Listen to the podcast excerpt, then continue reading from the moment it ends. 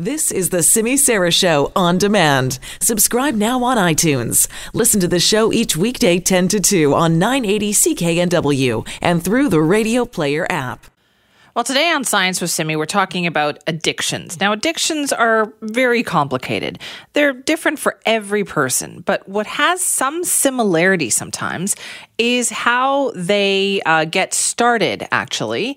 Uh, and just, I just want to, before I get to the Science with Simi situation, uh, I just, um, I want to mention that Premier John Horgan is actually speaking in Victoria right now, uh, potentially about to talk about the transit strike situation. So we'll be keeping a very close eye on that. So there may be an update on that coming up in a few minutes. But I just saw him walk out and start talking there. So I thought we're going to keep a close eye on that and we'll let you know what happens there. But in the meantime, when it comes to talking about addictions, we wanted to point out this really interesting new study for you. Uh, a lot of people who become addicted to things like opioids start because it's about pain management, right? How many times have we heard that? May have started with them dealing with some kind of physical ailment, something physically painful, and then it kind of goes downhill from there. But what if there was another way of managing that pain? Could we maybe prevent people from becoming addicted to the opioids themselves, or maybe even help them get off of those? This is an idea that's actually being developed thanks to some research that's being done at the BC Centre on Substance Use. One of their ongoing studies looked at the ways in which addicts manage their pain. And the results were surprising because they found a trend. And to learn more about that, we were joined earlier today by Stephanie Lake, who's a PhD student in the School of Population and Public Health at UBC and a research associate at the BC Centre on Substance Use. And here's what she told us. Well, Stephanie, thanks so much for joining us to talk about this today tell me about your research first of all. What did you look at? So what we did in the study is we we have uh, we follow people who are using illicit drugs in the downtown east side. They come in for interviews every uh, six months and so we uh, gather information health information substance use information um, from them. And then what we do is we analyze this data to try and understand patterns of health in the community. And so what we did with this study is we looked at people who reported living with chronic pain um, and we looked at how their use of cannabis related to their use of uh, illicit opioids.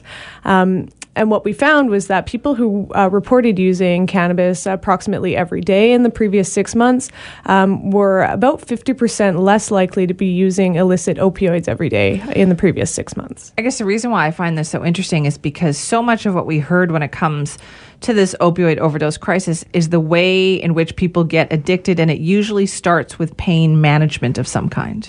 Yeah, so that is one of the trajectories that's definitely come about in recent years. Um, so uh, people are are in pain, they're prescribed opioids, and then they might become dependent on opioids. And then something that we also see in the community that we study. So this is a very highly marginalized and vulnerable community in the downtown east side. Some of them have been using opioids for years, and so for some of these folks, it may have not started with a, a pharmaceutical prescription, yet they still experience a lot of uh, chronic pain and and so, opioids, whether or not it's from a prescription or a street uh, like heroin, uh, those opioids are often used in self management of pain. Right. And so, we do see kind of both narratives play out in the population that we study. So, then if someone in your study was a more regular cannabis user, like a daily user, was that more effective for their pain management in them using fewer opioids. So yeah, what we what we found was that statistically, um, we did find a trend there where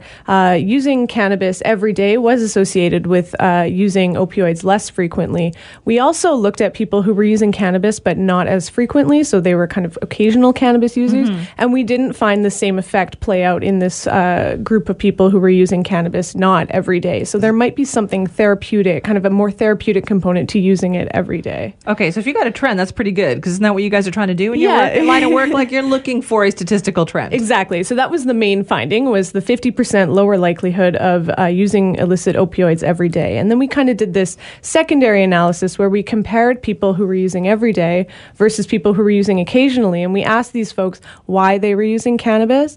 And they could check off a number of reasons. And so um, we did see a lot of people who were using uh, to get high, which is understandable, of course. Um, but we also saw statistically it was more likely that the people who were using every day were using for a number of therapeutic reasons, like pain relief and Right. like sleep uh, management and and uh, preventing nausea. So these are all. Um, Possible health reasons uh, that might be kind of treatable with opioids, but they may be treating them with cannabis instead. This is so interesting then, because does that change now with what we know about cannabis? Uh, our approach to this situation, like, is this more medical than we realized? I think what it what it does it it, re- it really brings to light um, that there is a, a big kind of a spectrum of of reasons for using cannabis, and it's not strictly uh, recreational or non medical. It's probably not strictly therapeutic. There's a lot of overlap in between, and I think cannabis for uh, for these folks might serve a lot of different purposes. But one of these purposes is largely therapeutic, and I think that needs to become a focus of some of this research. Right. Um, really figuring out why people are using it, what types of cannabis they might be using, and, and how this relates to their states of health. And so I think there's still a lot to do in this Right. in this area. Yeah. Uh, that's what I was wondering too. Is it now? Do you want to know, like, well, how much were they using? What kind were they using? What was the THC level? Like, there's still so many questions. Exactly. So those are some really important questions that we're hoping to be able to dive into, especially now that we are in the era of legalization. We can start actually uncovering some of this information. Yeah. Um, whereas before, you know, buying cannabis, we weren't always sure what was in the cannabis we were buying. Now that it's legal, at least if we're buying a legal product, we do have access to that information.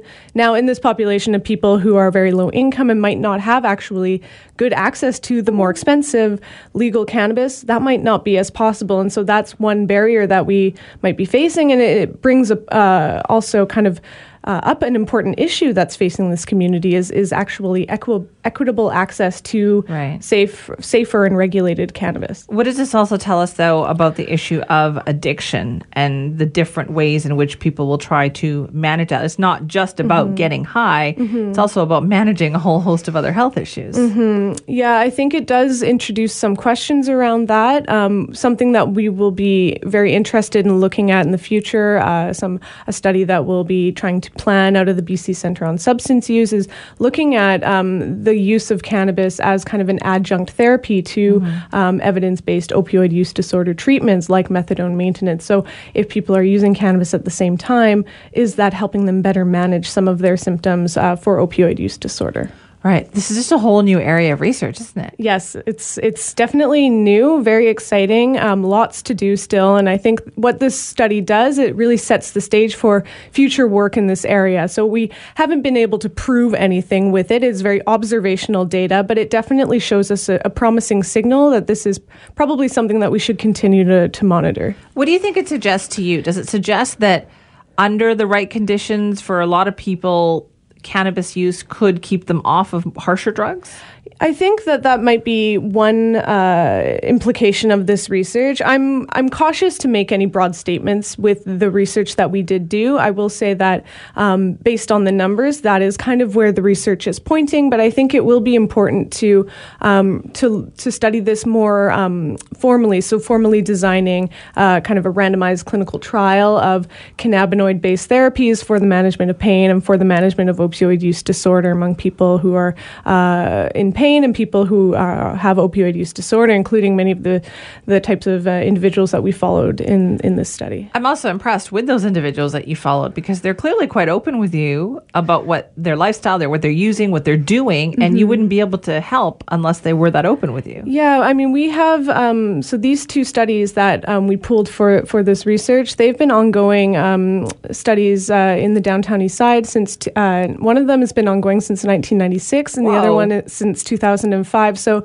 um, we really have a, a good relationship with um, the folks who are in the study. We have um, people who are trained interviewers who these folks see on a regular basis who have developed good relationships, and so I think this really does help to increase the capacity for us to do this research and really uh, make change in the community. Oh, so fascinating. Stephanie, thanks so much for being here. Thank you for having me. Stephanie Lake, PhD student in the School of Population and Public Health at UBC, and a research associate at the BC Center on Substance Use. Really interesting, right? The idea that if people who are opioid addicts take cannabis every day for their pain management, they are less likely to use those opioids for that if they can just develop kind of a pain management plan. Uh, that very hopeful stuff, and that they're going to continue to look into that.